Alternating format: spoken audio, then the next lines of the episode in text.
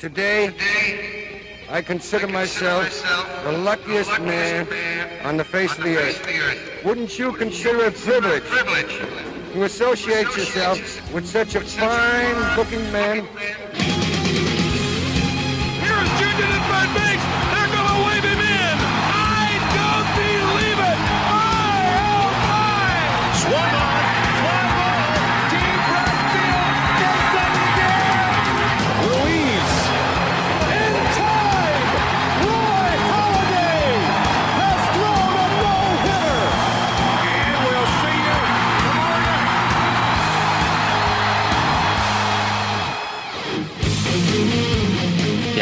Welkom bij aflevering 12 alweer van het tweede seizoen van de Just a Bit Outside podcast. De enige echte MLB-podcast van Sport Amerika en de lage landen. Met deze week uiteraard ja, toch even terugblikken op de schorsing van Robinson Cano. We hebben een update over het reilen en zeilen van de Matt Harvey Experience in Cincinnati. En de Pine Tar discussie, die wordt ook weer eens aangezwengeld door verschillende MLB-spelers. Dit alles en meer ga ik, Justin Kevenaar, bespreken met niemand minder dan aan mijn ene zijde Jasper Roos. Hoi. En aan de andere kant, back by popular demand, Nick D'Alessi. Hi guys. Kijk, en zodoende zitten we dit keer weer lekker knus met z'n drietjes in plaats van met z'n tweeën. Beginnen we uiteraard met de momenten van de week. En zo ook voor de verandering een keer zelf beginnen met iets eh, ja, wat ik van de week toch wel heel erg grappig vond. Moet ik zeggen, Bartolo Colon, nou, we hebben het er vaak nog over gehad dit jaar. Hij pitcht nog steeds, pitcht ook goed. Moet gezegd worden bij de Texas Rangers. En van de week toch wel een opvallend moment waarbij iedereen eerst schrok. Want uh, Gene Segura, hij uh, pitchte op woensdagavond tegen de Seattle Mariners. En Gene Segura van de Mariners, hè, die sloeg een bal toch wel flink hard, 101 mijl per uur.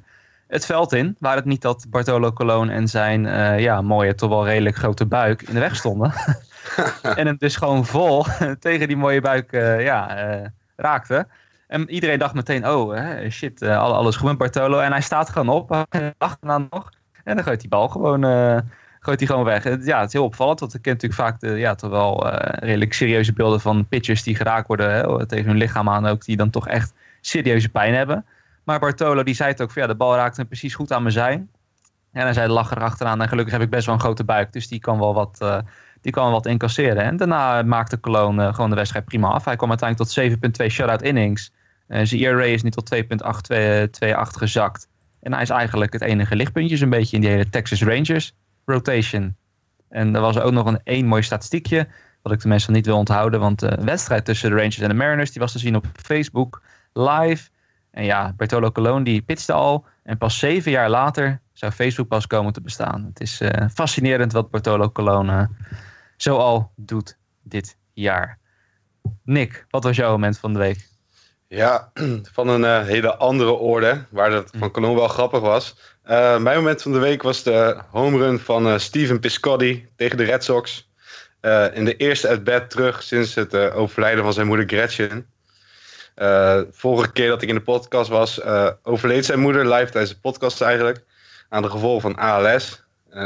zeer groot drama natuurlijk. En op een, in zijn eerste at-bat, op een 0-2 count, jaagde hij de bal over de Green Monster heen. En de A's wonnen die wedstrijd. Nou, toen hij uh, bij de thuisplaat aankwam, uh, sloeg hij op zijn borst, op zijn hart. Uh, later legde hij uit dat zijn moeder dat ook deed. om haar liefde te uiten toen ze niet meer kon praten. ja, zeer aangrijpend moment. En we zullen even een foto ervan online zetten, neem ik aan. Ja. Ik zet hem in ieder, in ieder, geval even op mijn eigen, eigen Twitter-account, @inicd. Het is een zeer mooie foto en echt een aangrijpend moment. Kijk het zeker even terug. Ja. ja, ik heb die foto inderdaad ook nu terug. Heb je dat ook voorbij zien komen. En uh, nou goed, toen we het voorafgaand uh, over hadden. Ik, uh, ja, het was eigenlijk ook mijn moment van de week, moet ik eerlijk zeggen. Maar goed, hè, we proberen altijd om allemaal wat anders te kiezen. Want dit was eigenlijk wel inderdaad... ja, het moet dan zo zijn, zeg maar, dat hij dan meteen in die wedstrijd, hij komt terug. dat hij meteen een home run slaat en dan zo mooi zijn moeder. Dat zijn toch de dingen die honkbal dan altijd heel erg mooi maken, inderdaad. En inderdaad, mensen die het nog niet hebben gezien, die zouden dat zeker even terug moeten kijken. Zij het de video of zij het die, die mooie foto van... Piscardi en zijn home run om zijn moeder te eren. Dan Jasper, wat was jouw moment van de week? Ja, ik heb er weer eens ouderwets twee. Uh, eentje die te maken heeft met het uh, honkbal in Amerika en eentje meer op persoonlijk gebied. Te beginnen met het feit dat de New York Yankees afgelopen week een nacht hebben doorgebracht met z'n allen op het vliegveld van Washington D.C. Eh, zo zie je maar, je kan een club zijn, een van de rijkste sportclubs ter wereld. Maar ja, als je op je allerlaatste moment wordt je wedstrijd tegen de Washington Nationals afgelast, moet je eigenlijk doorvliegen naar Kansas City. Maar het weer was zo slecht, vanwege nog ook die afgelasting, dat het vliegtuig wat vertraging had opgelopen. En tijdens de vertraging liep er nog van alles fout. Ging, hadden we een technisch, eh, technisch probleem met het eh, vliegtuig zelf. En toen was er nog een situatie met de, de, de vluchtregels rondom het gebied eh, van Washington DC, waar vandaan de vlucht zou vertrekken. En uiteindelijk werd de vlucht van de Yankees werd gecanceld. Er kon geen nieuw toestel gecharterd worden op korte termijn. Alle hotels in Washington DC zaten al vol. Dus de Yankees hadden geen enkele keuze. Die hebben gewoon met z'n allen in de vertrekhal van het vliegveld geslapen. En dat vond ik wel geinig, want ik bedoel, uh, het zijn de Yankees en die hebben over het algemeen geld genoeg om wat dan ook te doen. Maar zelfs uh, ja, het, uh, de externe factoren kunnen soms te veel zijn voor een club als de Yankees.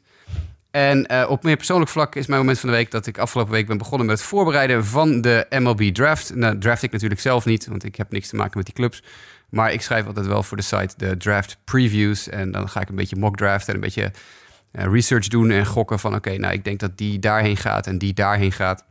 Dat is altijd heel leuk, want ik heb er natuurlijk altijd meer fout dan goed. Want het is onmogelijk om er zoveel goed te voorspellen. Maar ik heb er toch ieder jaar een stuk of vijf, zes, soms acht of zo uh, goed. En dat vind ik altijd erg leuk. Plus ik ben natuurlijk een, uh, ja, een heel groot liefhebber ook van alles wat zich buiten de Major League afspeelt. De minor leagues en ook college baseball. Dus het is voor mij altijd uh, ja, een, een, leuk moment als ik weet van ik ga nu beginnen aan de draft coverage. Over drie weken is de draft, 4 juni. Uh, dus ik heb nog even de tijd. En uh, de week voor de draft verschijnen al die artikelen op de website. Dus als er nog iets is wat jullie willen weten over je eigen team, dan kan je dat altijd even aan me vragen, ook op Twitter of, of ergens anders. Dan, Jasperoos ben ik altijd bereid om even iets te filosoferen met je over de staat van je team. Ook in de, ook in de podcast? Wat wil je weten? ik begin al, want de nummer 1 overal lijkt wel zeker, geloof ik, hè? Casey Mice. Ja, dat uh, lijkt me heel sterk als de Tigers niet Casey Mice kiezen. Ja. Van Auburn, werper van Auburn. Ja. Waren het niet dat uh, Pablo Sandoval een, een leek het... ja. dankzij, dankzij Pablo pikken de Giants nu tweede. Met een home run ergens laat in het seizoen. Ja, inderdaad. Ja. Dat is, uh, zo zie je maar. Pablo die kan ook dingen fout, fout doen, zeg maar. Ik zal het hem vergeven. Maar um, wie gaan de Giants pikken op twee? Het is niet helemaal duidelijk nog. Het is nog een beetje, dat, dat soort dingen worden altijd dichter bij de draft wat meer duidelijk. Maar op dit moment uh, heb ik uh, Joey Bart, de catcher van Georgia Tech, uh, op nummer 2 staan voor de Giants. Want die worden heel veel gekoppeld aan, aan die catcher. En dat is natuurlijk wel grappig, want ze hebben natuurlijk Buster Posey en die kwam uit de SEC, die kwam bij Florida State vandaan. Dat is dezelfde conference, college conference, als waar Joey Bart in speelt. Want Florida State en Georgia Tech zitten allebei in de SEC. En ja, Joey Bart is eigenlijk de beste catcher available in de draft nu. En dat was in 2008, toen de Giants als laatste zo hoog kozen als ze nu kozen, was dat Buster Posey. Dus het zou zomaar kunnen zijn dat de Giants kiezen voor, uh, voor de heir apparent, de, de opvolger van hun legendarische Hall of Famer Buster Posey. Die uh, ja, dus mogelijk uh, Joey Bart achter zich krijgt in de minor league. Bart is echt een goede, goede defensieve catcher, maar ook echt een heel goede slagman. Uh, ruim over de 1000 OPS inmiddels al.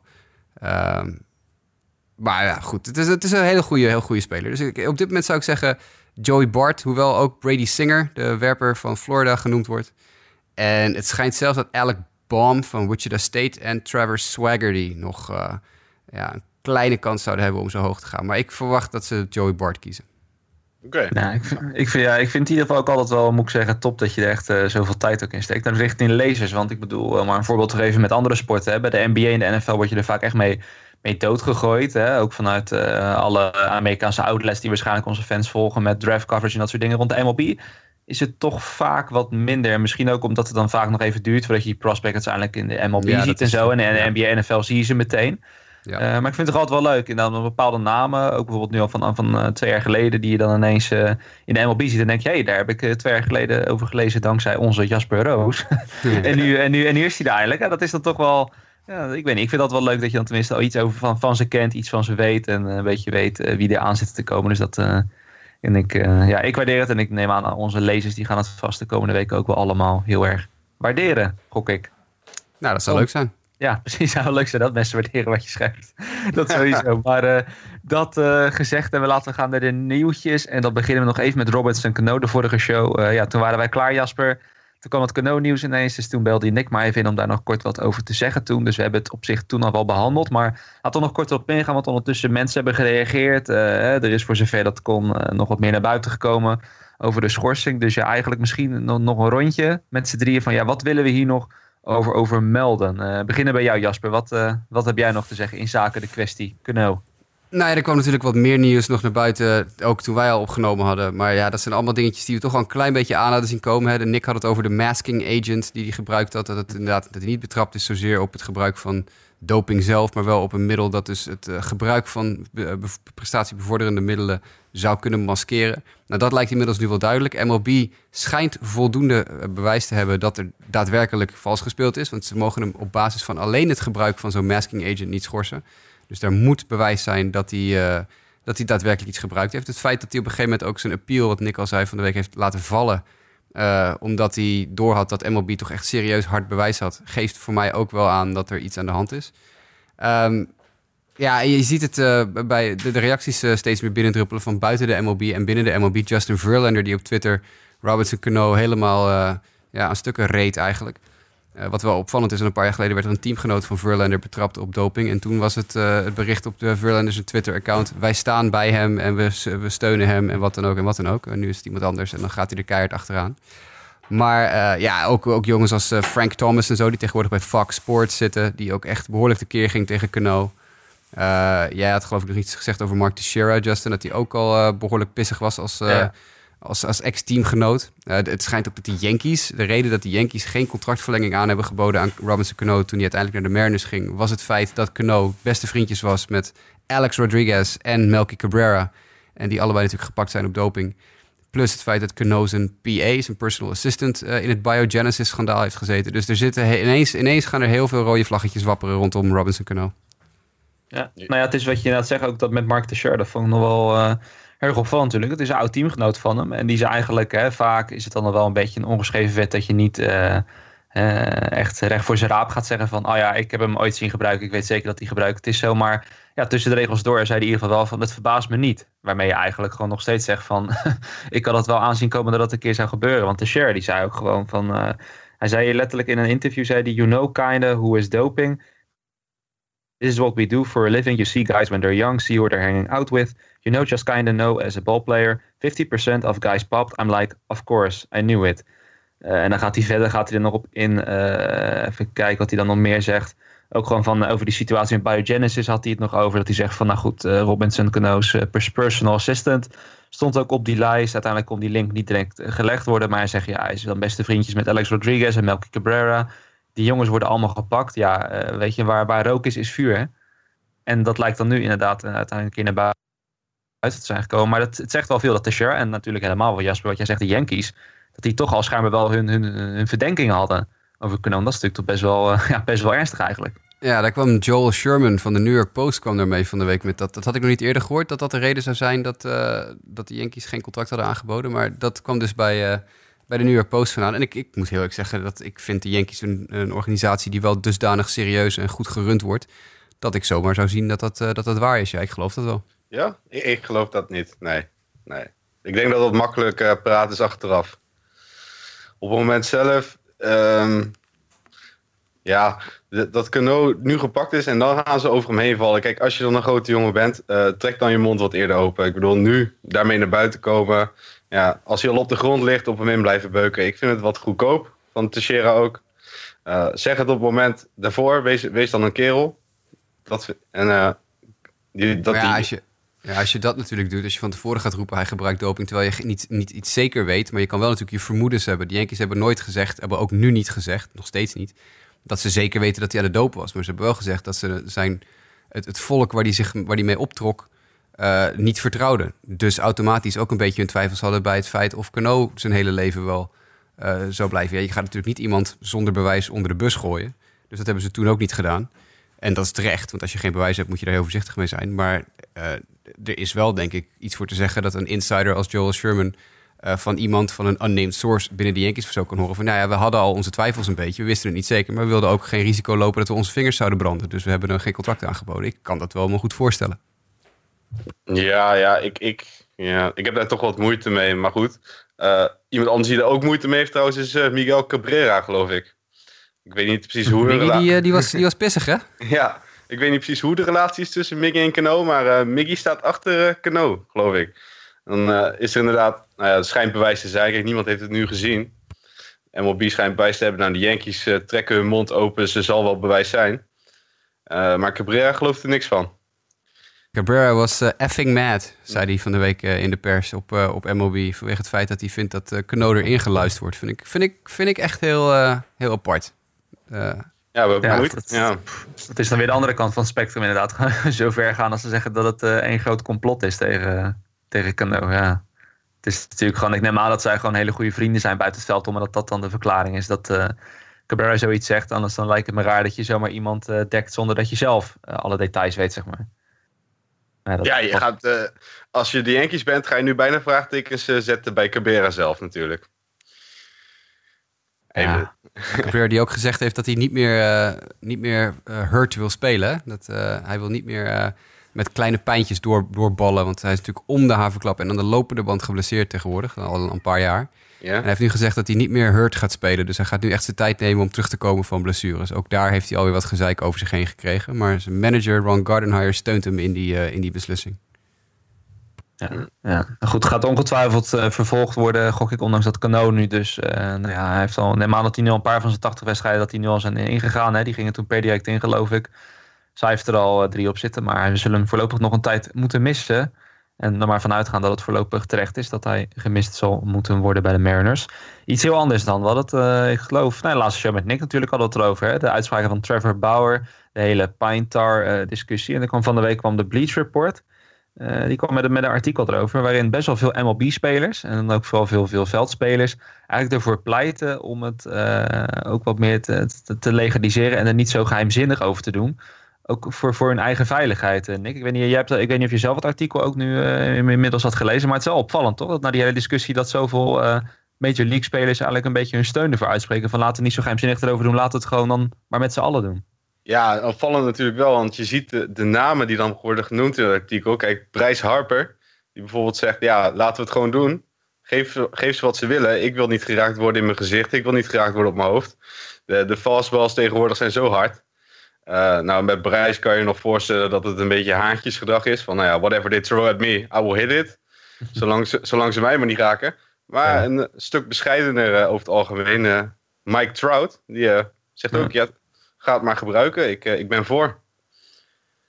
Ja, het is inderdaad opvallend. En verder ook, eh, nou ja, daarnaast nog obscuurdere namen, zeg maar. Ik zag ook Matt Weeders, Adam Jones. eh, een beetje een heel spectrum aan spelers bij verschillende teams, verschillende posities die eh, zie je hier voorbij komen. Ja, het is toch vooral een beetje, het mantra lijkt een beetje, laten we niet zo geheimzinnig erover doen. Omdat je anders ook de, de situaties krijgt van, hè, de, de een doet het misschien wel, de ander doet het misschien niet. Eh, nou ja, plus dat die spelers zelf dus claimen van, nou goed, eh, al heeft het een heel klein beetje invloed op de pitches, liever dat dan eh, dat ik inderdaad zelf gevaar loop. En dat er steeds, bij wijze van spreken, vooral nu er heel veel raketwerpers op de heuvel staan tegenwoordig. hè. Een tijdperk waarin nou ja, veel mensen niet meer opkijken van een 96 of 97 maal puur fastball. Eh, ja, dat het ook een beetje voor hun eigen veiligheid is. Dat het misschien Ja. wordt gelegaliseerd. Ja, Wieter zegt 90% van de mensen, van de pitchers gebruikt het al. Vind ik wel een hoge statistiek, maar mocht het zo zijn, dan eh, ja, laten we dan gewoon eh, doorzetten. Maar zodra dit soort namen als Trout en Harper ervoor voor pleiten, dan eh, komt er vanzelf een movement op gang. Ja, dan zie ik nog wel trouwens hier aan het einde zag ik wel Adam Frazier, eh, of Tad Frazier, moet ik zeggen. Tad Frazier was dan wel een van de weinigen die, eh, die, die heel erg tegen was, zie ik. I don't like pitchers to put anything on the ball, zegt hij. En, eh, Old school, hè? Ja, nou ja, dat kan je inderdaad een oldschool oldschool noemen. Dus dat was dan een van de uitzonderingen. Ik weet niet, Jasper, heb jij er nog een, uh, een mening over?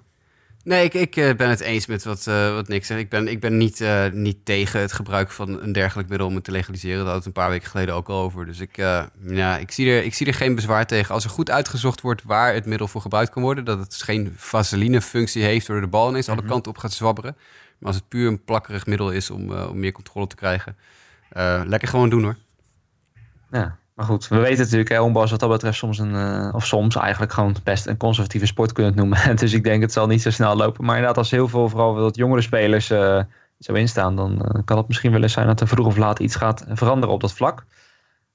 Gaan we weer naar iets heel anders. Manny Machado um, slaat inmiddels natuurlijk heel erg goed. Ondanks dat de Orioles nog steeds een beetje hun struggles hebben, is Manny Machado aan fuego. En ja, dat verhoogt, of misschien ook weer niet, verhoogt misschien ook wel een trade value natuurlijk. Ligt er een beetje aan, want ja, de Baltimore Orioles voorlopig wachten ze nog even. Dat is ook wel een beetje de verwachting dat ze zo richting het trade deadline pas wat gaan doen. Maar ja, dan wordt Manny Machado dus waarschijnlijk beschikbaar gesteld. En vooral de geruchten naar de Cubs, Jasper, die blijven heel erg sterk hè? Die blijven maar terugkomen. En ik zie het gewoon echt niet gebeuren. En ja, ik zei het al hè? Het is heel stom, maar ik zie... Ik, ik, John Heyman blijft het ook onder andere... Maar, maar, en die is over het algemeen echt supergoed ingevoerd. Hoor. Dus ik bedoel, ik zeg niet dat hij liegt of zo. Maar ik zie het gewoon niet gebeuren. De, de, de, de Orioles hebben al, dat is algemeen bekend... hebben een ongelooflijk hoge prijs gezet op Manny Machado. Uh, aan prospects, aan andere spelers en noem maar op. En dan zegt John Heyman nu... ja, Manny Machado zou uh, naar de Cubs gaan... in ruil voor onder andere Addison Russell. Nou, ik, ik, dat, is, dat zie ik gewoon ik zie het gewoon echt niet. De Cubs hebben 0,0 minor league meer over, want die is helemaal leeg verkocht in hun, uh, in hun zoektocht naar een, een tweede World Series. Uh, ze vorig jaar natuurlijk met Quintana zijn ze hun laatste paar uh, supersterren kwijtgeraakt in de minors. Eloy Jimenez en Dylan Cease. Er is helemaal niets meer over in die minor league. En dan gaan ze Addison Russell, die al 2,5 jaar helemaal niets presteert in de Major League, gaan ze een beetje als, als tegenbod doen.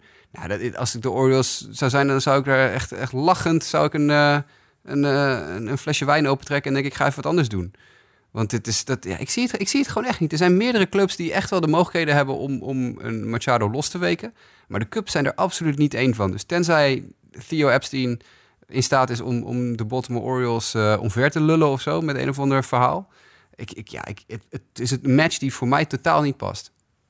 Nou ja, dat ze, kijk, ik bedoel, de reden dat ik het destijds inderdaad uh, was meer omdat ik zoiets had van, nou goed, de Cubs die hebben inderdaad een korte stop. Addison Russell is dan nooit echt nog geworden wat ze ervan hoopten. Uh, daar zou Machado natuurlijk voor, uh, vanuit een kustperspectief prima passen. Oké, neem niet weg dat hij misschien bij twintig andere teams ook prima past natuurlijk. Maar gezien de contenders en gezien de ruimtes die er dan overal zijn, uh, de Cubs wel als een fit. Maar inderdaad, als je dan kijkt naar de spelers die ze kunnen aanbieden, is het inderdaad wel, wel heel weinig. En zelfs met een derde partij blijft natuurlijk hetzelfde probleem houden dat ze dan alleen nog maar mogelijk Addison Russell zouden kunnen aanbieden. Uh, als ik dan zelf een beetje uit mijn hoofd denk, ja, dan moeten ze dus waarschijnlijk gaan uit de MLB-pool spelers Ja, gaan precies. aanbieden. Maar ja, wat, wat krijg je dan? Ja, uh, Kaal, Zwar- Kaal Schwarber. Ja, Uh, Zwarber op die age, ja. Ja, maar dat hebben de Cubs ook al gezegd. Ze- Dat heeft eh, Theo Epstein en ook, eh, ehm, eh, zo heet zijn, eh, zijn rechterhand ook alweer, Jet eh, nog iets. Die, eh, die hebben ook al heel vaak gezegd op de radio in Chicago, eh, we, willen de MLB-crew bij elkaar houden. En natuurlijk, Schwarber is er dan nog eentje waar eventueel nog wat voor te vinden is vanwege het feit dat hij echt niks toevoegt bij de Cubs op dit moment. Maar ze hebben gezegd, we willen onze MLB-kern echt bij elkaar houden. Dus tenzij ze daar nu ineens van, eh, van af gaan stappen en gaan zeggen van... hé, hey, oké, prima, hier heb je Albert Elmora, Kyle Schwarber en Addison Russell of zo. Dan zou je nog kunnen zeggen, oké, misschien dat de Baltimore Orioles dat doen. Dat zijn nog drie jonge gasten die nog wel eventueel iets zouden kunnen toevoegen aan je club in de komende paar jaar.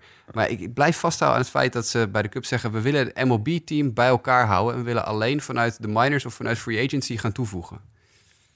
Ja, nou dan wordt het inderdaad wel, wel, wel heel erg lastig inderdaad. Tenzij wat je zegt, Epstein echt eh, de Orioles onder de tafel kan lullen en eh, ze heel erg wanhopig kan maken in de trant van eh, als jullie het niet doen, dan krijgen jullie niks. Hè. Dan gaat hij aan het einde van het jaar gaat hij weg en dan gaat hij gratis naar ons te bewijzen van. Maar goed, het lijkt me dat er dan toch genoeg andere teams zullen zijn rondom die trade deadline, die waarschijnlijk in contention zijn, die de middelen hebben. Ik bedoel, ja, ik, ik zou even niet zo snel durven te zeggen uit mijn hoofd welke teams dat dan zouden kunnen zijn. Maar goed, er zijn alleen andere teams met meer firepower. Dat de Orioles zeggen van ja, het is leuk met je Addison Russell. En eventueel, hè, als we dan toch overstag gaan met een Schwarber erbij. Maar er zijn teams die kunnen gewoon eh, drie tot vier prospects aanbieden. Dan gaan we daar lekker voor. Kijk Eh, de dus, Braves. Als de Braves eh, goed blijven, zo goed blijven spelen en halverwege het jaar of over een maand ineens eh, nog steeds bovenaan in de divisie staan, dan gaat iemand zeggen: Oké, hey, we willen nu misschien toch wel ervoor gaan. We hebben niet echt een super goede korte stop. Dansby Swanson is op dit moment geblesseerd. Die komt wel binnenkort weer terug waarschijnlijk. Maar is nou ook niet echt dat je denkt... hij heeft niet de hele wereld in vuur en vlam gezet tot nu toe in zijn carrière. Zou het best zeggen dat de Braves zeggen... oké, voor dit laatste half jaar eh, laten we, halen we Machado nog even... maken we een run met dit team. En dan kan volgend jaar kan Swanson dit eventueel van hem overnemen. En de Braves die hebben zo vreselijk veel prospects... die kunnen er best één of twee missen. Ik denk Nee, ook precies. aan de, aan de Cardinals met Paul de Jong, eh, die eh, gebroken hand heeft. Goeie, ja. Nou ja, bijvoorbeeld, want de Cardinals noemden het toen inderdaad al. Maar toen was nog het inderdaad het probleem. Nou ja, het probleem tussen haakjes. Paul de Jong zit daar nog. Maar dat zou inderdaad... eh, Ja, toen was het dan, dan schuiven we Paul de Jong naar het eh, tweede honk. En ja, komt de Wong eruit. En nu heb je daar natuurlijk helemaal niks meer, eigenlijk. Nee. Nou, dan Dus, zou dat eh, ook zomaar, zomaar, zomaar kunnen, ja. En Vooral binnen die divisie zouden ze daar natuurlijk nog eens de Cubs een flinke loer kunnen draaien. Als die inderdaad zo geïnteresseerd zijn in Machado als dat ze volgens John Heyman zijn. Misschien een mooi bruggetje dan wel. Want eh, ik weet nog wel, met Mike hadden we deze discussie eerder ook. Die noemde toen heel erg de Dodgers. Hè, want stel dat de Dodgers nu hè, zonder Corey Seager, die raken in paniek. Die willen kosten wat het kost eh, natuurlijk uiteraard ervoor gaan. Wat ook niet zo gek is gezien hun eh, prestaties van de afgelopen jaren en de crew die ze hebben. Maar goed, voorlopig ja, lijkt het, de paniek zal er allicht misschien wel zijn. Maar het is niet zo dat ze nu waarschijnlijk achter de toppers aangaan. Want het gaat alleen maar nog slechter. En dan moet ik zeggen, op het moment dat we dit opnemen, hebben ze geloof ik de laatste wedstrijd van de Marlins hebben ze eigenlijk toen wel, wel gewonnen. Maar daarvoor een six-game losing streak. Zes wedstrijden, waarvan vier verloren tegen de Reds, Nick. En twee tegen de Marlins. Ik neem aan, ja, we zijn natuurlijk proberen allemaal een beetje objectief hier te zijn. Hè? Maar als Giants-fan zal Ja. het jou waarschijnlijk niet heel veel pijn doen om dat te zien, denk ik. Nee, het het Beat LA is natuurlijk, eh, wordt altijd gescandeerd. Eh, ik zou graag willen gloten nu op dit moment, maar de Giants zelf vallen natuurlijk ook weer, eh, weer tegen, helaas. Ja, een beetje gloten kan wel, maar eigenlijk is het ook, eh, moet er ook een asterisk, zo, zo'n sterretje bij geplaatst worden. Corey Seager, Clayton Kershaw, die Ryu is oud, Hill is niet te vertrouwen. Het is natuurlijk niet helemaal een compleet Dodgers team. Ze zijn wel on pace om meer dan 100 games te gaan verliezen dit jaar. Om dan een move te gaan maken voor Machado lijkt me echt eh, heel onwaarschijnlijk. Eh, eh, ik denk dat ze, ja, als het dit nog lang doorgaat, dat ze dan het bijltje er maar bij neergooien voor dit jaar. Denken van, we blijven onder de luxury tax. We gaan volgend jaar weer proberen. En dan kunnen we altijd nog proberen Machado in de offseason te halen. Mits hij weer derde honk wil spelen of, eh of Corey Seager toch definitief kapot is. Maar ja, goed, die NL West is natuurlijk wel opvallend. Om even terug te gaan naar mijn eigen Giants. We hadden van de week ook een incidentje. Met, eh, met de eerste honkman. Brandon Belt. Ehm, hij is op dit moment nummer 1 eerste honkman in WRC+. Dat betekent dat hij het eigenlijk gewoon heel goed doet.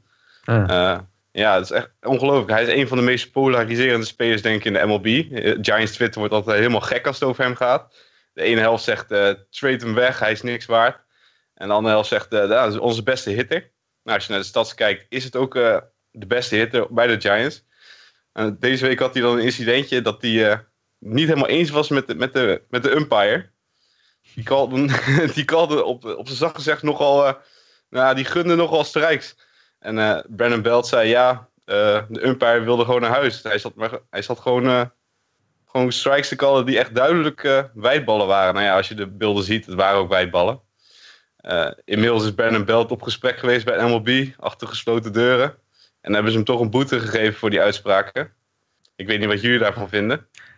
Ja, ik, eh, ik vind het dan curieus. Dan denk ik, hij moet dus op gesprek komen, maar die umpire die gewoon drie ballen minstens totaal verkeerd inschat, die, eh, ah, dat hoeft niet. Daar hoeven we niet mee te praten. Dat is gewoon prima. Nou ja, dat, dat weten we niet. Eh, dat is het beetje waar ik het probleem heb met MLB. Eh, er wordt al jaren door spelers geroepen om accountability van de umpires. We, we- het is prima dat ze, dat ze fouten maken, maar we willen ook zien dat ze daarop aangesproken worden. En dat gebeurt te weinig. We weten niet als fans en ook de spelers weten niet of een umpire aangesproken is op zijn, op zijn fouten. We hebben dat natuurlijk gezien met, met dubieuze kwesties als... eh, eh, weet ik veel, als, als Joe West of Bob Davidson weer een of andere idioterie uithaalde met, en weer ruzie ging lopen maken met managers en zo. Want dat, die lopen altijd ruzie te zoeken. Toen is er wel eens naar buiten gekomen dat Joe West inderdaad even een weekendje vrij moest nemen. Of dat Bob Davidson gevraagd werd om met vervroegd pensioen te gaan of zo. Maar voor de rest zien we, zien we, niet, zien we niet echt. Hè, het is natuurlijk, de spelers maken ook openbaar als ze aangesproken worden op dingen. Brandon Belt praat hier gewoon open over. Ehm, ben Zobrist heeft het gewoon op zijn Instagram gezet van de week dat hij een brief kreeg van Major League Baseball over zijn schoenen waar hij het niet mee eens was. Mike Clevenger, hetzelfde verhaal. Dat zien we allemaal, terwijl we dus helemaal niet zien of MLB eh, hun, de umpires aanspreekt op hun, op hun fouten. En dat, dat is de gro- het grote probleem waar MLB mee zit. Ik denk dat heel veel fans en spelers het er helemaal mee eens zouden zijn eh, en veel meer begrip zouden hebben voor de situaties als er meer openheid zou zijn op, dat, op het gebied van dat soort dingen. Het probleem is natuurlijk eh, dat de umpires zo'n vakbond hebben met z'n allen. En dat je... Ja, precies. Ja. dat, dat, dat, Maar goed, die hebben de spelers natuurlijk ook. Dus ik bedoel, dat, eh, die, kiezen er ook, die kiezen er gewoon zelf voor om het openbaar te maken. Maar ja, ja, is, eh, en toch een ja. beetje autoritair eh, over het algemeen. Ja. ja, true. Ja. Nou ja, het is inderdaad lastig. En eh, ja, wat ik trouwens nog wel opvallend vond, nog even dan kort terugkomend op dat Dodgers verhaal. En die, eh, En die blessures, dat het me sowieso opviel. Want ik zat van de week dan, dat was geloof ik toevallig de Giants tegen de Reds. Het was niet die met Harvey wedstrijd, dat was geloof ik een dag daarvoor of daarna. Uh, toen liet het ook nog in beeld zien dat je eigenlijk net zo goed de divisie de DL West kan noemen. Ja. Want eigenlijk behalve dat de Colorado Rockies nog wel redelijk gespaard zijn geloof ik als je kijkt naar hun starters. Zeg maar die nu geblesseerd zijn geloof ik alleen dat ze momenteel DJ LeMayu missen. Maar als je kijkt naar de Diamondbacks, de Dodgers, de Giants uh, en uh, hoe heet de Padres. Er zitten genoeg spelers op waar je een mooi rostertje van kan maken, zeg maar. Wat gewoon competitief kan zijn aan geblesseerde spelers. Maakt het des te indrukwekkender, moet ik zeggen. Dat de Diamondbacks eigenlijk gewoon nog steeds uh, de divisie leiden. Rockies al wel dichterbij gekomen de afgelopen week, geloof ik. Maar het maakt het wel des te knapper. En het, is, het toont dan misschien ook wel aan dat dan misschien toch de Diamondbacks er net iets meer op berekend zijn. Dat de Dodgers, ondanks dat de top misschien wel heel goed is dat de misschien net wat minder is. Want uh, je zag het wel meteen toen Justin Turner van de week terugkwam. Wel meteen vier RBI's, dacht ik. En uh, mede verantwoordelijk voor de winst die ze dan toch boekt op de Marlins. Om die uh, verliesreeks te eindigen. Dus het ja, lijkt in die divisie. En het is natuurlijk in alle divisies uiteindelijk zo. Blessures gaan een grote rol spelen. Ja, ja dus dadelijk krijgen ze natuurlijk allemaal terug. Hè? Boomgarner en Cueto komen dan bijna terug bij de Giants. Clayton Kershaw, ja, ik weet niet. Uh, ik heb daar niet heel veel over gelezen. Ik denk dat hij nog wel een stukje er vanaf is. Hij zou laatst weer van een heuvel hebben gegooid voor het eerst. Uh, is hopen voor de Dodgers dat hij snel terugkomt. Maar ik denk, ja, dat de D-backs die lopen er op dit moment een beetje mee weg. Nou, het valt mee, maar ondanks een Paul Goldschmidt die helemaal niks presteert. Het is, het is toch wel, eigenlijk is het gewoon overleven. Zeg maar, het minst slechte team zal, of het meest gelukkige team zal misschien winnen daar. Ja. Maar goed, dat maakt dit seizoen denk ik wel leuk. Daar hebben we natuurlijk een tijd geleden over gehad. Dat ook als je kijkt naar uh, NL Central, waar dan de Pirates het ineens een stuk beter dan verwachten. Waar de Brewers geloof ik momenteel zelfs de meeste wins hebben. In de hele National League al eigenlijk, uh, nou ja, met name ik, Jasper en Mike toen uh, het hele, of, of tenminste in die pre-season show hebben lopen gloat over. Hè? De Dodgers, de Cubs en de, de Nationals natuurlijk. Hè? Dat zijn de enige drie teams die er toe doen, even gechargeerd gezegd. Met dan misschien de achter en een paar, een paar teams die wel zeg maar, in de subtop eindigen. En dat je nu toch ziet dat het heel anders dan al heel snel loopt. En waarschijnlijk ook lijkt te gaan lopen. Dat maakt het wel natuurlijk heel erg spannend. Team wat dan misschien weer echt wel doet, wat we ervan hadden verwacht, zijn in de Cincinnati Reds. Uh, die natuurlijk met Harvey hebben aangetrokken. We het van de week al erover. Het was er ook een mail over binnengekomen. Over uh, Peter Jongeneel, als ik het mijn hoofd goed zeg. Die was toch best wel, uh, nou die had er wel goede hoop op. Het met Harvey experience in Cincinnati. Jasper, jij was toen wat sceptischer. En ik zal het hier erbij halen, want hij had van de week start 2 tegen, kijk, de cirkel is niet helemaal rond, tegen Knicks Giants. Ze hebben allemaal een beetje betrokkenheid hierbij. En hij gooide hier, we zullen zijn statline erbij pakken, gooide wederom niet meer dan vier innings. En na vier innings zat zijn wedstrijd erop. En hij kreeg zeven hits tegen, drie earned runs tegen en vijf strikeouts. Dus de strikeouts waren dan wel iets beter. Hij gaf ook een home run op. Zijn ERA, dat is dan het, uh, nou ja, het goede nieuws, is nog steeds beter dan bij de Mets. Want toen was het 7.0 en nu is het 6.17. Kijk eens aan. Verbetering, Jasper. Maar nee, uh, zonder grappen. Uh, deze tweede start liet misschien nog wel iets beter zien wat jij vorige keer bedoelde.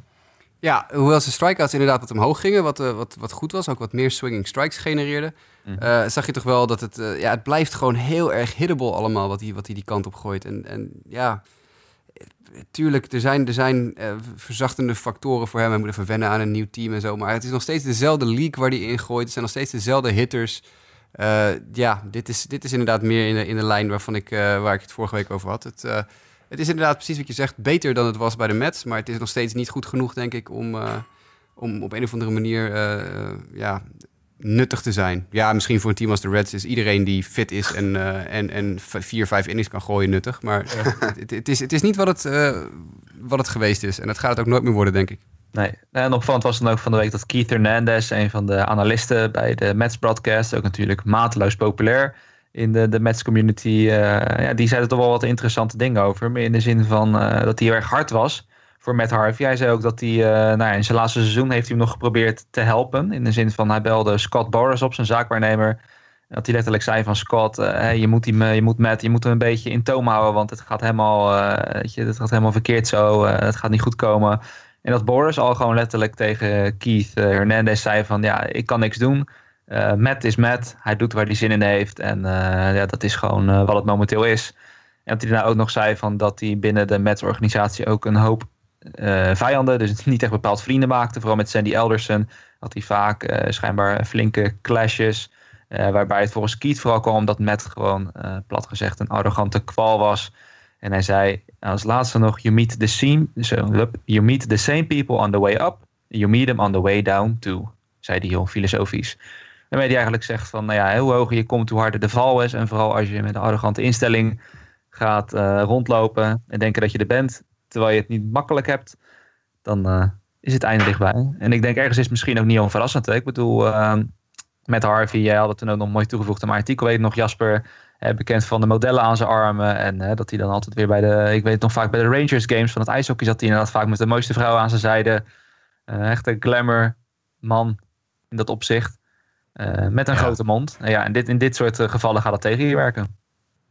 Ja, het is uh, nooit echt een populaire jongen geweest wat dat betreft. Ja, natuurlijk wel met de fans, maar het is, er zijn wel meer verhalen inderdaad van uh, de, hij weigerde dit, hij weigerde dat. De in de off-season deed hij niet genoeg. En ja, goed, dit is inderdaad uh, precies wat je zegt. Hoe, hoe hoger je, je komt, hoe harder de val. Ja. Nou goed, iets heel anders van een jonge iemand die net omhoog is gekomen. Austin Meadows, Jasper. Want daar wilde jij het graag even over hebben, omdat het jou dus verbaasde. Deze jongen is opgeroepen, maar de hype. Uh, en ik moet zelfs bekennen, ook ik had er eigenlijk niks over gelezen. Nee, en dat is heel opvallend. Want ik weet nog wel, en dat weet jij misschien ook nog wel, Justin. Vorig jaar hebben wij uh, in de podcast, toen Lionel er nog uh, onder ons was, een aantal keer het gehad over Austin Meadows. Oh. en het feit, volgens mij begin vorig seizoen ook nog. Toen dachten we misschien dat hij zelfs vorig seizoen al een, een impact zou kunnen maken voor, voor de Pittsburgh Pirates. Want Austin Meadows, die werd toen onder andere door Lionel en mij al vergeleken. Niet, nou, niet door ons vergeleken, maar uh, wij herhaalden de vergelijking die ooit uh, voor hem gemaakt is... dat Austin Meadows de nieuwe Mike Trout zou zijn. Hm. Jongen ooit gedraft uit high school. Uh, hij is 23, net 23, net twee weken 23 geworden. Uh, die eigenlijk vanuit high school al als super groot talent gezien werd. Toen in de minors de eerste paar jaar de boel helemaal aan stukken gebeukt heeft. Was echt fantastisch. In 2013 was hij echt adembenemend goed heel veel power, veel home runs, veel RBI's, heel veel steals. Uh, en, en het was echt uh, een van de top prospects in baseball. Dus altijd in de top 10 van, de, van, het, uh, van MLB's top 100 en zo. en eigenlijk als je die stats ook doorkijkt, 2013 finishte hij met een 316 slaggemiddelde in, in de lage minors. 2014 finishte hij met een 317 slaggemiddelde in de, de Rookie League Single A en nog een keer Single A. 2015 sloeg hij 360 in Double A. 307 in Single A Advance, dus een totaal batting average van 310. En toen werd het in 2016 ietsje minder. Toen kwam AAA uh, ook uh, een beetje om de hoek kijken. In Double A sloeg hij toen nog 311 met, uh, even kijken, 12 home runs of zo. Ik kan niet precies zien. Heel veel stats staan hier. Hij is al heel lang in de league natuurlijk. Maar toen begon het een klein beetje af te dalen in 2016. En toen zou hij dus in 2017, dachten Lionel en ik wel eens een keer het nieuwe, de next big thing kunnen worden. En toen raakte hij heel veel geblesseerd en sloeg hij heel weinig. En, en het was, vorig jaar was eigenlijk gewoon een weggegooid seizoen voor hem. Maar hij was natuurlijk pas net 22 vorig seizoen. En blijkbaar heeft toch dat, dat seizoen, omdat hij natuurlijk al een paar jaar vanaf 2013 al in de minors rondloopt, een, paar jaar uh, heel goed gepresteerd heeft en toen een jaar niet. Dat iedereen riep van, oh ja, misschien gaat het toch niet worden. Misschien is de hype toch te veel en hij kan het niet. En daarbij vergeten dat hij gewoon geblesseerd was vorig jaar. Dat hij natuurlijk een beetje in een dipje zat. Allemaal andere dingen om hem heen speelde. En dit jaar in AAA eigenlijk wel weer heel goed begonnen was. De power die hij vroeger liet zien is nog niet helemaal tevoorschijn gekomen. Want hij had pas één homer in, in, uh, in AAA dit jaar in 126 slagbeurten. Maar wel sloeg gewoon 2,94. Acht steals al, want hij heeft ook ontzettend veel snelheid. Hij, kan, heeft eigenlijk altijd double, digit steals gehad in, de, in zijn minor league carrière. 21, 17, noem maar op. Dus nu dit jaar ook al acht in, uh, wat is het nou, uh, 126 uh, slagbeurten, 32 wedstrijden. Dat is best, best een aardig gemiddelde. Um, en dus hebben de Pirates nu gezegd van, nou ja, uh, Starling Marte is geblesseerd. En dat gaat misschien nog wel langer duren dan, uh, dan we gedacht hadden. Want het is een oblique blessure en die kunnen best lang duren. En het is nu tijd voor Austin Meadows, want uh, nou ja, het is gewoon tijd. En hij is goed begonnen, 2 uit 4 in zijn eerste wedstrijd gisteren. met een steal, dus ook daar was de snelheid weer duidelijk. En ik vond het inderdaad heel opvallend dat er aan Austin Meadows zo ontzettend weinig uh, aandacht besteed werd toen hij uh, van de week opgeroepen werd. Want we hebben de Acuna call-up gezien aan het begin van dit jaar, waar mensen al weken het over hadden van wanneer komt hij. Oh, en hij is er. En iedereen ging helemaal in paniek. En de cameraploegen naar Atlanta. En een week lang alleen maar Ronald Acuna dit en Ronald Acuna dat. En Austin Meadows is eigenlijk gewoon al veel langer een top prospect dan Ronald Acuna dat was. Want Acuna brak eigenlijk pas eind 2016 door als, hey shit, we moeten even op die gast gaan letten, want hij is best goed. Terwijl Meadows al uh, vanaf 2013 in de top 10 van MLB.com heeft gestaan. Dus uh, hij is natuurlijk wel wat gezakt in die top 100. Maar dit is nog steeds echt gewoon een super talent. Je wordt niet zomaar 1, 2, 3 met, uh, met Mike Trout vergeleken natuurlijk. Dus ik vond het inderdaad heel opvallend dat er zo ontzettend weinig aandacht aan besteed werd. En daarom wilde ik het even over Austin Meadows hebben. Want ik ben altijd heel erg gecharmeerd geweest van het pakketje Austin Meadows. Alles wat hij kan. Hij is echt, echt een, echt een five-tool player. Dat is echt een, een, een superster kan dat worden. Uh, maar nou, nog heel jong, dus wie weet heeft hij wat tijd nodig. Maar dit is, uh, dit is een, wel een, uh, een call-up waar denk ik even wat aandacht aan besteed moet worden. Ik heb hem dus ook in drie fantasy leagues opgescoopt. Waaronder, ik, waaronder de onze, hè? ja, waaronder de onze. Ik, heb, ik, ik, zit in drie leagues dit jaar en ik heb hem in alle drie de leagues heb ik hem weten op te pikken. Ik was blijkbaar net op tijd bij, keek op, op internet toen ik zag dat hij de call-up kreeg. Want ik ben meteen ploep, ploep, ploep ben ik hem gaan halen overal. Maar uh, ja, goed, wordt het niks, dan wordt het niks. Maar ik denk serieus wel dat deze jongen nu wel een kans heeft om wat langer te blijven. Ook de Pirates zouden gek zijn als ze hem voor twee weken, als hij het goed doet, uh, naar de majors halen en dan weer wegsturen. Ja, het is ook goed inderdaad dat je hem oppikt in onze league voordat je het hier zei. Want anders dan weet je natuurlijk, dan liggen de kapers ja, dat was toeval, op de, ja. Dan, dan liggen de, als precies, dan liggen, de, ja. dan liggen de kapers op de kust, hè. Dat, uh... Kaper. Kaper. Ah, Oké, okay, kaper, kaper. Maar goed, ik, uh, sinds, sinds kort doe ik ook mijn eigen research. Hoor. Inderdaad, voor de draft en zo ging ik volledig op Jaspers uh, intel afnemen. Maar tegenwoordig hebben we ons eigen lijstje. Dus dan ook met Freddy Peralta van de week. Ik heb hem gewoon uh, netjes met rust gelaten. En niet besloten ja, om er ineens die heb ik ook, uh, Daar heb ik ook een kapitaal net naar, naar... Want ik zei het vorige week in de podcast, de laatste aflevering tegen jou... van nou, de, de kans bestaat uh, dat ik er totaal niet in de buurt ga komen, onze league kennende. Want uh, iedereen zit altijd bovenop de goede prestaties in onze league. Deze week uh, had ik dat verkeerd ingeschat. Want ik heb een behoorlijke smak dollars daarheen gegooid. En ik was ongeveer de enige. dus, uh, ja. ja dus hopen, dat, hopen dat Freddy Peralta het uh, goed blijft doen. Want anders ja. sta ik ook voor gek. Dat is trouwens ook nog wel leuk misschien voor de mensen. Want ik neem aan, ja, Jasper, bij onze Mixmaster... dat deze podcast er vandaag wel uitkomt. Dat ik zag geloof ja, dat ze deze nacht... dus stel mensen zijn morgen op zondag... is dat dan, die zijn vrij, die hebben niks te doen. Ik denk de Brewers tegen de Twins... dat dat wel een interessant potje is. Want dan speelt Freddy Peralta dus... En namens de Brewers, die nemen het dan op tegen Fernando, als ik de naam goed heb, Romero van de Klopt. Twins. Uh, ook een jonge werper die ook echt heel erg goed is begonnen, als je dat dus verder cijfers bekijkt. Dus dat is wel voor mensen die dat uh, interessant vinden om twee jonge, nieuwe up-and-coming werpers aan het werk te zien. Uh, moeten zeker even de Brewers en Twins dan kijken. Dat ziet er in ieder geval als een leuk potje uit op dat front. Als, ja, we dan, als we dan toch hebben over werpers, misschien meteen een mooi bruggetje naar wat opvallende pitching performances van de week. En begin ik gewoon even door de vier J's, door deze even op te noemen. En dan kunnen jullie erop inhaken wat jullie erover willen, willen zeggen. Beginnen met Justin Verlander.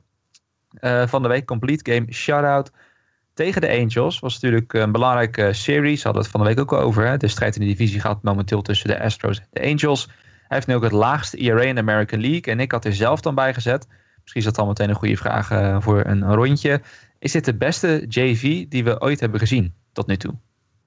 Uh, voor mij niet ooit. Nee? Nee, want ik heb natuurlijk Justin Verlander heel veel gezien. want uh, hij zat in de AL Central en hij domineerde over het algemeen uh, op de, de, eerste paar jaar van zijn carrière na de White Sox op een uh, maandelijkse basis. dus nee, het is niet de beste JV die we ooit gezien hebben, maar ik vind het wel ehm, een van de meest complete Justin Verlanders die ik ooit gezien heb. Kijk, de, de, fastball is niet meer zo goed als hij vroeger was. Kijk, ik heb, ik heb Verlander 100 mijl per uur in de negende inning zien gooien.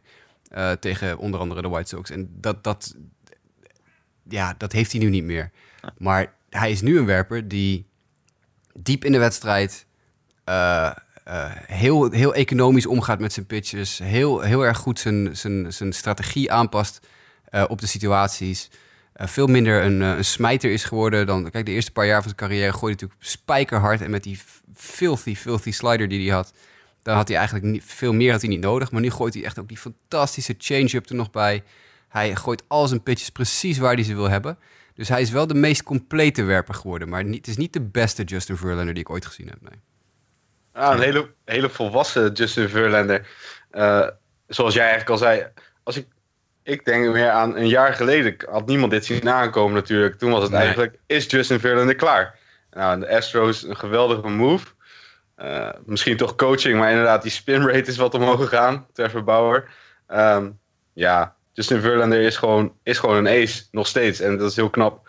En ik, ik vind hem altijd, ja, ik vergelijk hem altijd een beetje met Scherzer.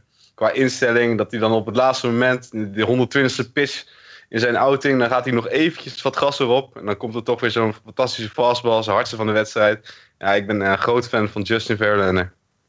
Ik vind het, heel, uh, ik vind het ook heel, echt heel mooi wat hij loopt te doen. En ik ben ook een liefhebber van hoe hij staat te pitchen. Het, ik, ik stoor me dan ook een klein beetje aan, als je soms af en toe een beetje op Twitter de wat diepere krochten van de honkbalanalyse induikt, stoor ik me een beetje aan die verhalen dat hij aan de doping zou zijn. Omdat natuurlijk die enorme ommekeer die hij had vorig seizoen, eerst vlak voordat hij naar de, naar de Astros ging, Eh, dat hij al in één keer een stuk beter stond te gooien dan de anderhalf jaar ervoor.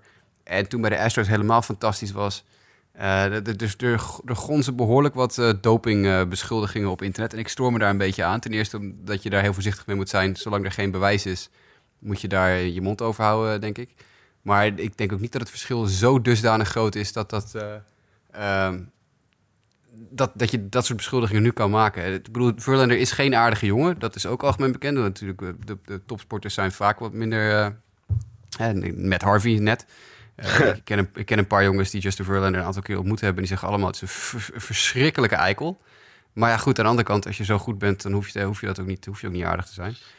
Maar uh, ik stoor me heel erg aan die dopingbeschuldigingen, als ik heel eerlijk ben. Ja. Nou, je zou het eerlijk kunnen wijten aan dat hij nou weer competitief is met een team dat er echt voor gaat. De Tiger, Tigers toch wat minder.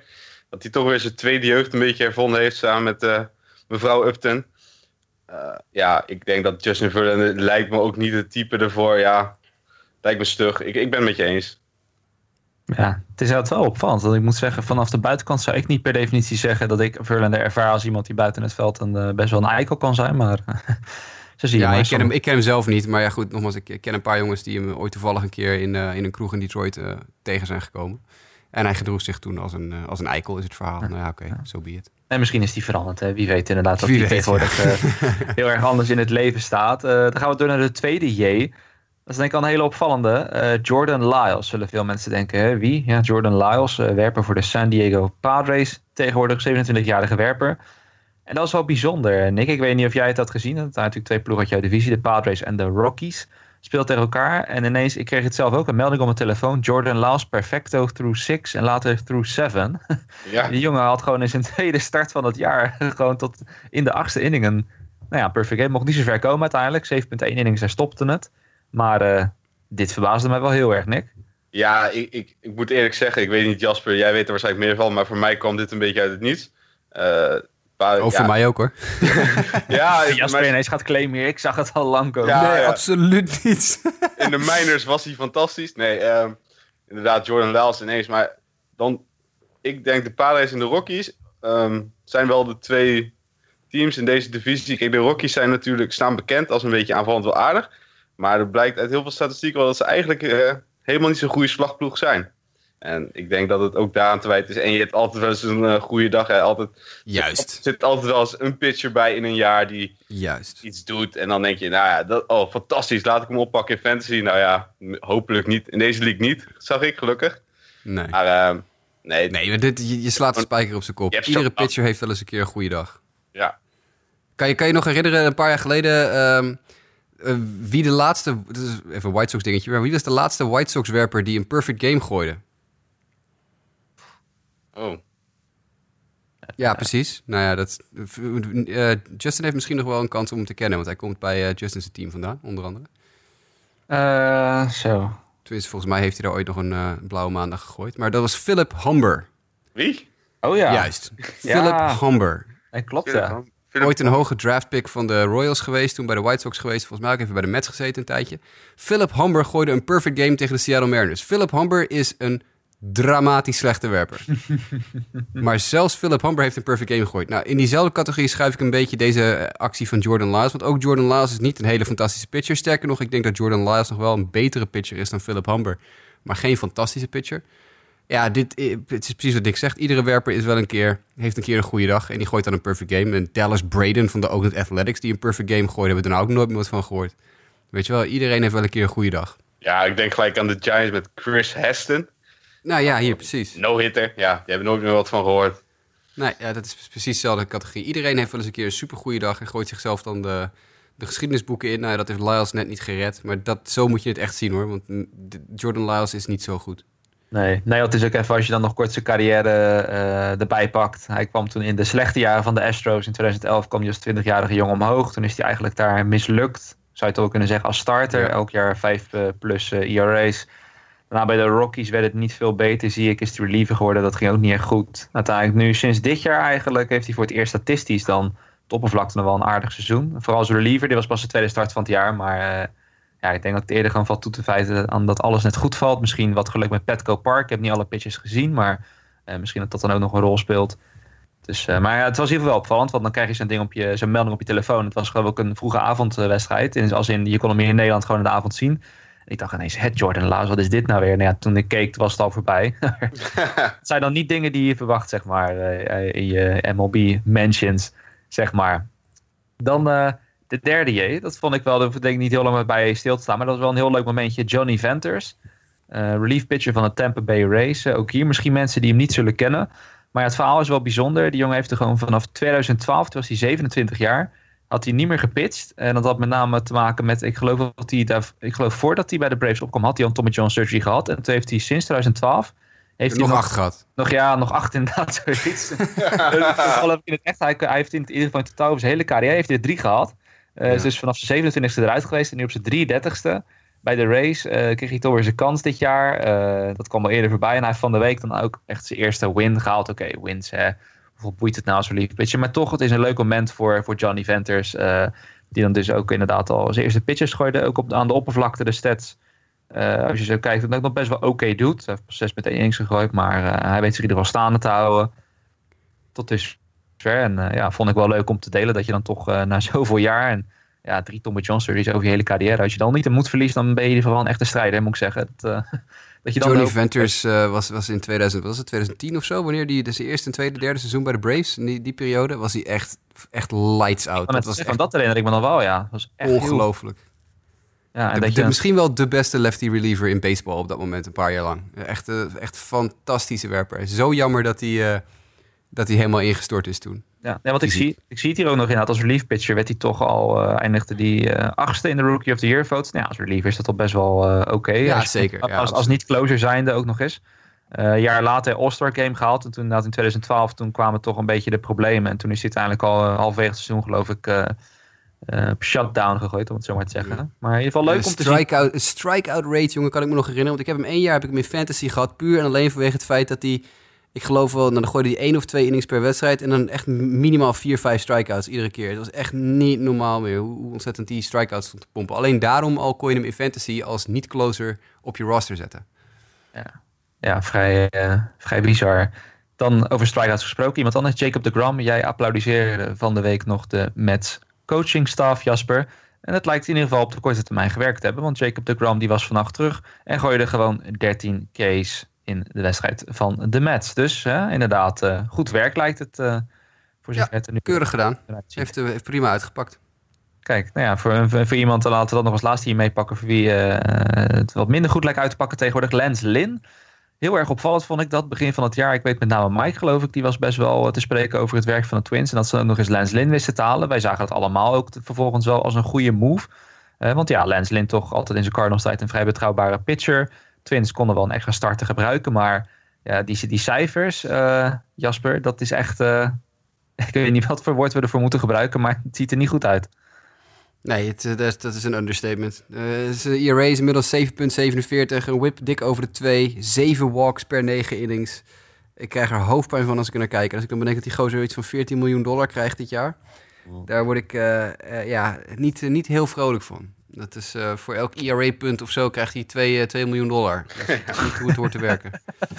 nee, dat is ook wel ja, ook zo zonde. Dat dan steek je als twins zijn er zoveel geld erin. En dan zo'n zo'n jonge Fernando Romero, die roep je op en die doet het gewoon prima. Die, die krijgt waarschijnlijk een schijntje van wat uh, meneer Lim betaald krijgt. Ja. Uh, en het is ook wel zonde, want het heeft de Twins, het, het, doet ze ook zeker pijn in de rankings, denk ik. Want het heeft ze al de nodige wedstrijden gekost. omdat die rotation gewoon niet brengt wat het moet brengen. Van daaruit dan nog een, is het een klein bruggetje van Lens Lin. Uh, nou ja, misschien niet qua statistiek. We gaan de andere werpers die namelijk wel een stuk beter doen. Garrett Cole, Max Scherzer, uh, Jasper, je had het nog in de outline erbij gezet. Want Garrett Cole vaker behandeld. Hè, die strikeouts, uh, nou, dat gaat echt als een, als een trein. En nou ja, die wilde de Big Unit Bingo er weer bij halen, geloof ik. Hè? Ja, er stond van de week op, uh, op internet, of gisteren of eergisteren zelfs nog op internet, dat Garrett Cole en Max Scherzer op schema liggen om Pedro Martinez's strikeout record te vermorzelen. Pedro Martinez heeft namelijk de hoogste strikeout rate in de geschiedenis over een heel seizoen. Dat was 1999. Dat seizoen hebben we al heel vaak besproken. Dat is een van de allerbeste pitching seizoenen ooit. Pedro Martinez in 99. Die toen een strikeout percentage had van 37,5 procent. En uh, daar gaan Max Scherzer en Garrett Cole dit jaar tot nu toe overheen. Cole heeft een strikeout percentage van 40,8% en Scherzer van 40,4%. Dus ze gaan er ook ruim overheen. Eh, dat zou op zich natuurlijk wel een, eh, ja, een dingetje zijn, want eh, we hebben het meerdere keer gehad over de strikeout rates van de league, die zo ontzettend veel omhoog zijn gegaan de laatste twee, drie jaar. Dus op zich is het voor Scherzer en Cole niet zo heel moeilijk om eh, nou ja, goed, dat klinkt ook zo heel kort in de bocht. Maar het, is, het, is, het, is, het, het ligt in de lijn der verwachting met het, het, het enorme hoeveelheid, de toename in strikeouts in de league op dit moment.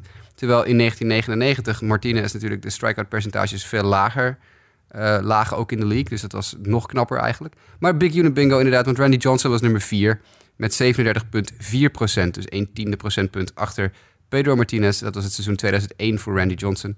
De rest van de top 10 voor de mensen die het interessant vinden bestaat uit nummer 5 en nummer 6 Chris Sale met 36,2 en 34,9 procent. Seizoen 2017 en 2018. Ook weer twee recente seizoenen. Dan nog een keer Pedro en nog een keer de Big Unit. Pedro met 34,8 in 2000 en Randy Johnson met 34,7 in 2000. Dan Scherzer op plek 9. En de gedeelde titelplaats is voor de inmiddels overleden José Fernandez met 34,3% uit 2016. En Patrick Corbin uit 2018, die 34,3% noteert op dit moment. Ja. En dat is uh, uh, ook weer natuurlijk een, uh, een, product van de strikeout rates in de league op dit moment, denk ik. Ja. ja, dat is inderdaad wel, als je het hebt over naam die je dan niet verwacht in dat hele rijtje, dan is dat misschien wel de meest verrassende, denk ik.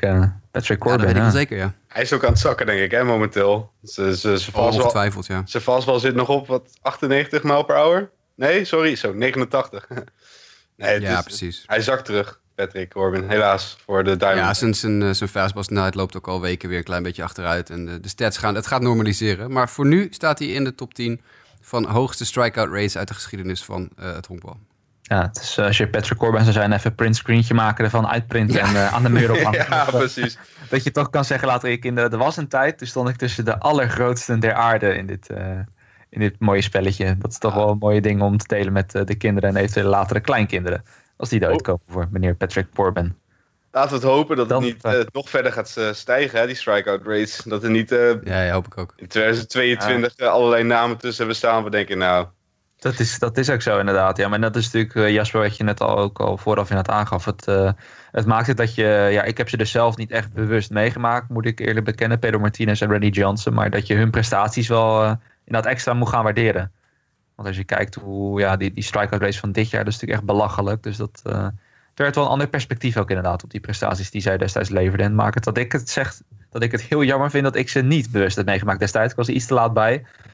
Maar dat, uh, ja, gelukkig is er tegenwoordig nog YouTube, hè, kun je alles terugkijken. Dus dat, uh, Juist, ja. dat scheelt als je alles dan toch wil terugzien. Tot slot, nou goed, Mike is er nog steeds niet, hè, dus we hebben geen medisch bulletin van Mike.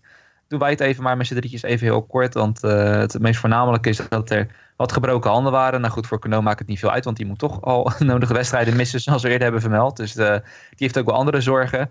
Maar uh, ja, daar kwamen dus van de week nog twee jongens bij, Paul de Jong en Nicky Delmonico. Waarbij jij nog toevoegde, Jasper, van aan de show, dat het bij de White Sox al enige outfield-problemen oplevert, geloof ik. Tja, ja, we hebben geen outfielders meer. Er staat nog één outfielder op de 40-man roster. Dat is Charlie Tilson in AAA. En die staat echt helemaal geen deuk in een pakje boter te slaan. Dus ik ben heel benieuwd uh, wie er in het outfield gaat. Dat uh, wordt lekker schuiven. Ja, we vinden dat iemand daar neerzet die het helemaal niet kan of zo. Dat je een beetje Kyle Schwarber-achtige praktijken daar gaat. Uh. Het zou mij niet verbazen als uh, Jolmer Sanchez naar het outfield geschoven wordt. Want daar had Ricky Renteria het van de week al over. Dat is ja. een infielder. Dus dat uh, kan nog leuk worden. Ja, nou goed. Ja, ja. leuk tussen haakjes inderdaad. Maar ja, alle drie, uh, Cano, De Jong en De Monaco door hit by pitches. Mm -hmm. Dan kom je toch weer, op, kom je toch weer terug op die uh, Pine discussie. Hè? Van, uh, zouden de pitches niet wat beter moeten kunnen weten waar die bal heen gaat? En dan ja. is dit wel weer een argument te zeggen, ja hoor, ga maar. Want uh, dit soort jongens missen, ja, De Monaco en uh, Bal de Jong misschien. Maar Cano is natuurlijk een superster. En jij zei wel van, nou, die, die moest toch op tijd missen. Maar ik denk dat het andersom was bij Cano. Je werd eerst uh, geblesseerd en ja, toen, en toen ja, geschorst. Precies, precies, precies. Is ook zo, ja. Ja, maar goed, ik bedoel, dit zijn allemaal dezelfde blessures. Hè? Canode had de fifth metacarpal in zijn hand gebroken. Bij Delmonico is het de third meta metacarpal. Dat zijn die kleine botjes in je hand. Uh, dus je kan twee kanten op. Je kan of doen wat niks zegt. Je kan die pine tar uh, toevoegen en hopen dat er minder hit by pitches komen. Of werp, uh, slagmensen gaan hand, handprotectors moeten dragen. Want dit zijn, er, dit zijn er drie voorbeelden. Maar ik geloof dat er vorig jaar ook al een stuk of 10, 12 hadden met vergelijkbare... Uh, botbreukjes in hun hand. Ja. En het kostte toch iedere keer vier tot zes weken. Ja, we hadden toch dus... al de Shields dit jaar bijvoorbeeld ook? Ja, de, ja de precies. Zelfde blessure. Ja, de, ja, de Shields. Net terug is inderdaad, ja. ja. ja dus dat is, er is, blijkbaar de manier hoe jongens aan slag staan of zo, of de bal die komt er, of ze zijn minder snel met het wegdraaien of zo, weet ik veel. Maar misschien moeten we maar gewoon een soort van handbeschermers over, uh, ja, over die, die voorste hand van de jongens heen doen of zo. Goed, en dan verder nog op blessurefront, als we dan verder kijken qua werpers. Uh, wat hij dan niet tussen stond, wat ik me trouwens net bedenk, was dan ken je Middleton, waar we het van de week over hadden, die uh, voorafgaand seizoen nog uh, zich ontpopte tot op de closer van de Angels. komt dus definitief niet meer terug. Tommy John surgery voor Middleton, waardoor de bullpenproblemen voor de Angels in ieder geval wel een stuk groter lijken te worden. En ik denk als zij bovenaan die divisie blijven met de Astros, zou dat ten eerste heel knap zijn met zo'n zwaar belaste bullpen. En ten tweede weet ik dan zeker welk team er flink achter closers en uh, high-profile relievers aangaat van mindere teams. Dat zullen dan zonder meer de Angels zijn, denk ik. Ja, ik eh, denk dat ze nu uh, voor nu met, uh, of met Justin Anderson, geloof ik, heet die gozer gaan. Of, of Blake Parker, die hebben ze nu ook alweer wat in wat lower leverage spots gezet. Dus wat, wat, wat makkelijkere innings. En die begint ook steeds beter te gooien weer. En dat was ja, eigenlijk vroeger de Inderdaad, een beetje de, de Par Park is inderdaad denk ik een beetje de beste optie die ze hebben. Als die inderdaad in orde komt. Want Bedrosian, dat lijkt op korte termijn niet echt meer goed te komen. Die heeft vannacht weer wat ballen om zijn oren gekregen in een low leverage situation. En ja, Jim Johnson, daar word ik toch nooit zo, ondanks dat, het, dat hij na een aantal jaar kan tegen van de week. Ja. Maar ja, daar moet je toch niet op willen, op willen rekenen, denk ik. Dus dat wordt hier voor de Angels uh, goed om te volgen. En uh, ja, als je kijkt naar bijvoorbeeld teams als de Royals met de Herrera, de Orioles eventueel met Britton en Brack. Genoeg teams die dan eventueel relievers beschikbaar hebben. Dus ik denk dat zij een beetje in die Nationals van vorig jaar dan gaan, gaan springen. Als het zover mocht komen natuurlijk, want de trade deadline duurt nog eventjes. Tot slot dan nog, Jasper, je had erbij gezegd Mike Soroka. Dat was toch wel een startende werp, omdat we het er laatst over hebben gehad natuurlijk. Opgeroepen en veel talent, maar toch ook meteen weer even naar de DL. Ja, en dat heb ik er vooral op gezet, niet vanwege de blessure, want het lijkt niet op een heel zware blessure te zijn. Hij heeft wat last van zijn schouder. Maar uh, het gaat er vooral om dat ik, dat ik vorige week of twee weken geleden nog zei in de podcast van... Tja, en als er bij de Braves een werper geblesseerd raakt, dan maakt het niet uit. Want hebben ze er nog twintig in de minor league staan die ze op kunnen roepen. Dat maakt allemaal niet uit, want die zijn allemaal even goed. Nou, dat wordt dus hier maar weer bewezen. Mike Soroka gaat naar de DL en uh, Max Fried wordt opgeroepen. En dat is, uh, nou, die is minstens net zo goed. Dus de Braves zullen hier niet heel veel problemen mee hebben, denk ik. Nee, goed, dat is in ieder geval inderdaad een luxe die maar heel weinig teams, misschien zelfs geen enkel team heeft. Dus dat scheelt heel erg voor de Braves community. Dat uh, was hem dan eigenlijk, want ja, de mailback die was deze week leeg. Misschien dat het kwam omdat we wat dicht op de vorige show zaten. Dus uh, nou goed, uh, bij deze voor volgende week geven jullie wat extra tijd als luisteraars om mailback vragen in te sturen. Want hebben jullie ze dus, nou ja, Jasper heeft het aan het begin aangekondigd. Vanaf nu zijn draftvragen ook toegestaan. dat mag ja, allemaal. Ja, graag, leuk. Ja. Precies, nou kijk, dus stuur dat vooral op. Maar ook als je gewoon andere MLB-gerelateerde vragen hebt willen we die ook graag beantwoorden. Dus stuur dat vooral op naar justabitpodcast.gmail.com. Eh, verder kan je dus ons ook persoonlijk op Twitter vinden. JWK voor mij, mdijk90 voor Mike, Jasper Roos voor Jasper en @i_nickd aan elkaar voor Nick D'Alessi. Verder at Sportamerika, facebook.com slash sportamerika en uiteraard de website sportamerika.nl voor alle updates rondom MLB, NFL, NBA en alles daaromheen. Jasper bedankt, Nick bedankt en de luisteraars graag tot de volgende week.